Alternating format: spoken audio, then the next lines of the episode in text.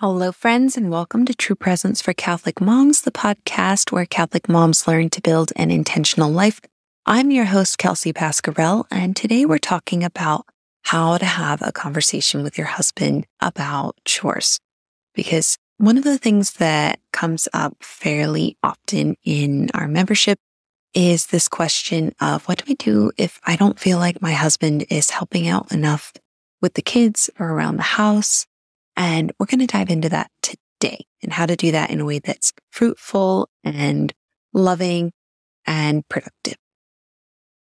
Hey there, Mama. This is True Presence, the podcast where Catholic moms like you and me learn to be embodied souls. St. Catherine of Siena said, Be who you were meant to be, and you will set the world on fire.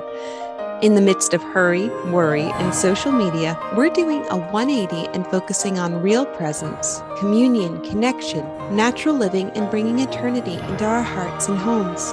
I'm your host, Kelsey, and I'm so glad you're here.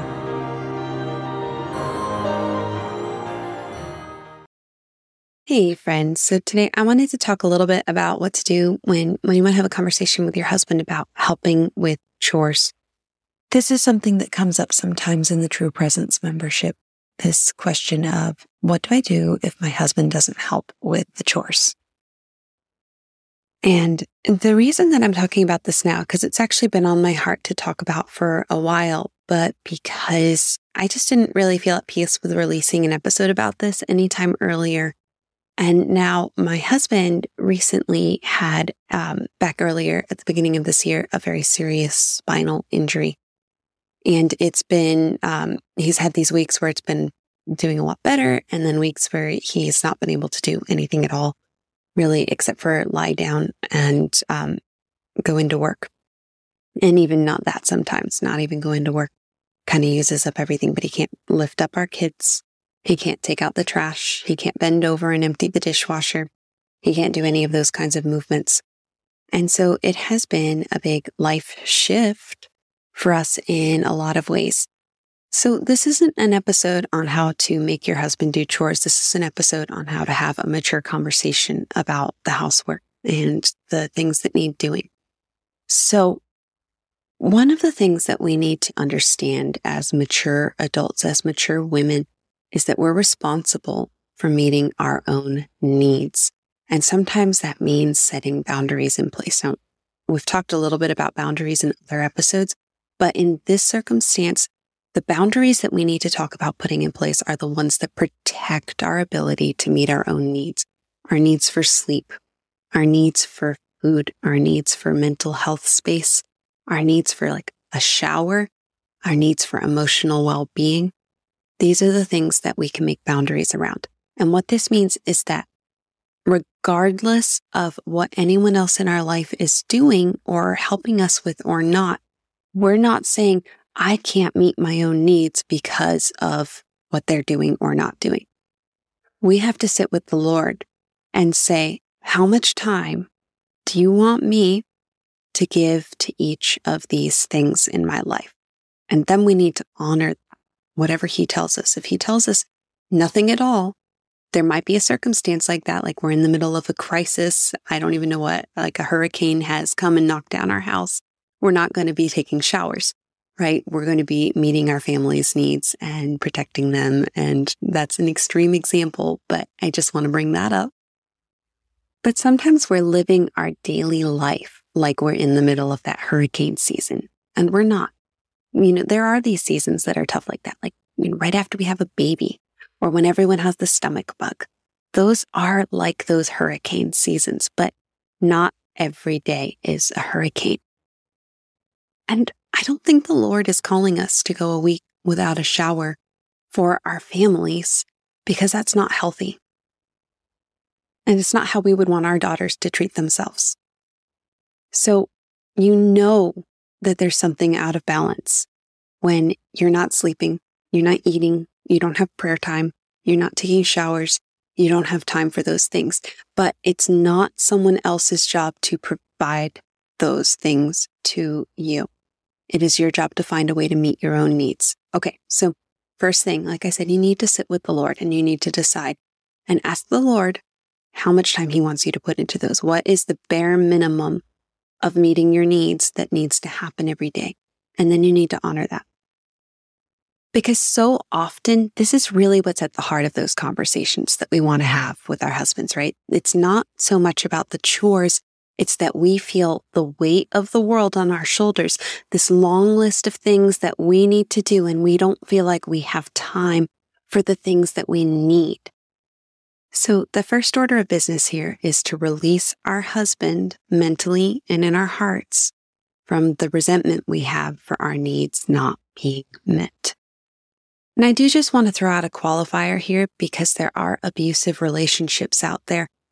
How do you know that this is going too far? Is if you have your options severely limited, if you don't have access to finances where you have the right to make decisions about things, then you have something that is more than just the circumstance of needing to meet your own needs. You are being prevented actually prevented and limited in your resources and freedom to meet your own needs.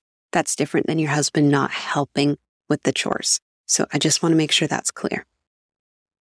So now that's the first thing at stake in this conversation is your ability to meet your need. The second thing though is your relationship with your husband, because so often this is one of those things that really comes between us. And we want to be able to have this conversation in a mature way because it's going to build our mutual respect for one another. And it's going to help us to learn to communicate and care about one another more deeply. If your husband doesn't know what you actually want help with, you're not giving him the opportunity to love you. And that's part of his path to holiness. And it's part of your path to holiness to learn to learn to express to him what you actually want help with in a mature way. So there are really two places that we come from when we do this. The first can be, like I was talking about before, that resentment, that dependency on him. And that is not a healthy way. But when we stand in a place where we're operating from our circle of control, where we're in control of our emotions and our thoughts, we can have this conversation in a very fruitful way. And I want to give you a few tips on how to do that. Now, there are a few things that kill a relationship with our husband faster than nagging. And nagging is where we are telling them what to do over and over and sort of simmering at them and they can feel it, right? They know we're displeased. They know that's there and it's not healthy. It's not healthy for us. It's not healthy for them. It's not healthy for our marriage. So, what nagging is, is it's really this lack of trust that things are going to be done according to a certain standard and according to a certain timeline. And we can resolve that without nagging, those underlying concerns with conversations about those standards and what's going to happen if those standards aren't met. You can actually get that buy in from your husband. And just remember, there are days where we say, I'm going to do something, and then we don't get to it on time. You know, we're not 100% on top of everything all the time either, at least not most of us. I'm certainly not. I'm always having my days where I haven't gotten around to the lunch dishes and I'm already cooking dinner or something. It happens. It's just normal. It can be really frustrating. Like, you know, if your husband's in charge of taking out the trash and it's like full by the time you're trying to scrape the dinner dishes into it and there's nowhere to scrape the leftovers. That can be super frustrating. So that's the kind of thing where you want to actually have that conversation. When you notice that there's this sense of frustration coming up in you, it's an indicator that you need to tweak the system. And you can have that conversation. You can say, this is an obstacle I'm running into. And I want your thoughts on what we could do about it, what we could do to make it better. And then the third thing is that you have both committed to one another in marriage to love and serve one another and to raise your children in the faith. So when it comes to chores, what you need to do is you need to look at that and say, what is my commitment here? What is my husband's commitment? And when you have these three foundational things, first, that it is your job to meet your needs. Second, that it is your path to holiness and your husband's path to holiness to both express things maturely to one another and to love one another. And third, that you have committed to be a team to raise the children in the faith. I think it's hugely important for you and your husband to have this conversation in a way that's about your shared vision of what this means for your family, what this means for raising your children, and get on the same page with what you would like your lives to look like in that context, not just looking at the chores as something that needs to be done, but what is that place in parenting? What is the bigger picture goal that you have when it comes to chores? Because buy in is so important in these conversations. If you aren't on the same page, if you don't have the same big picture goals, you're not going to be able to agree on any of the little things. Now, finally, the last thing you need to do to prepare for this conversation is get really clear on your own capacity for the housework because this is the thing that we, we do. We think, well, if my husband isn't doing his fair share of the chores, I will have to do all of. And that's frankly just not possible.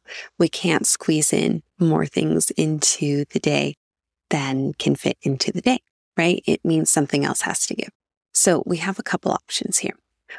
The first thing is, as I said, just get clear on your capacity. Know what you can actually do and sit with the Lord and say, how much time do you want me to give to doing chores each day? Maybe that's an hour. Maybe that's four hours. It's going to depend on all the other things the Lord's calling you to do too. If you're being called to homeschool, that's a lot of the time commitment, both in actually doing it and in planning. If he's calling you to cook all the meals from scratch, that's a different time commitment. If he's calling you to ministry in your local community, that's another time commitment. So you need to sit with the Lord and say, how do you want me to manage my time? And then, then you are prepared to know what you can take on and what you can't with the chores. And here's what's been really interesting for me with having my husband have his injury and not be able to help as much is it's made me look at my list of things I need to do with this insanely sharp scalpel because it's a lot, right? When we have everything that we're doing and we can't count on someone else to do certain things, there can be so much. So what I've been doing is I've really been saying, what is essential?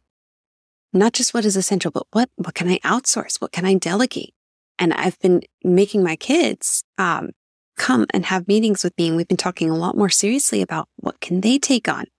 What else? Because my husband is frankly not an option so much of the time. He does what he can.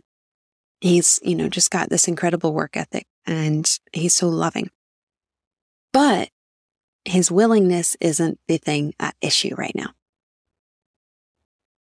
And frankly, when he's having his good days, I would much rather he be spending them playing with the kids and building relationships with them and with me than doing chores. So that's not how I'd like him to spend that limited physical ability that he has.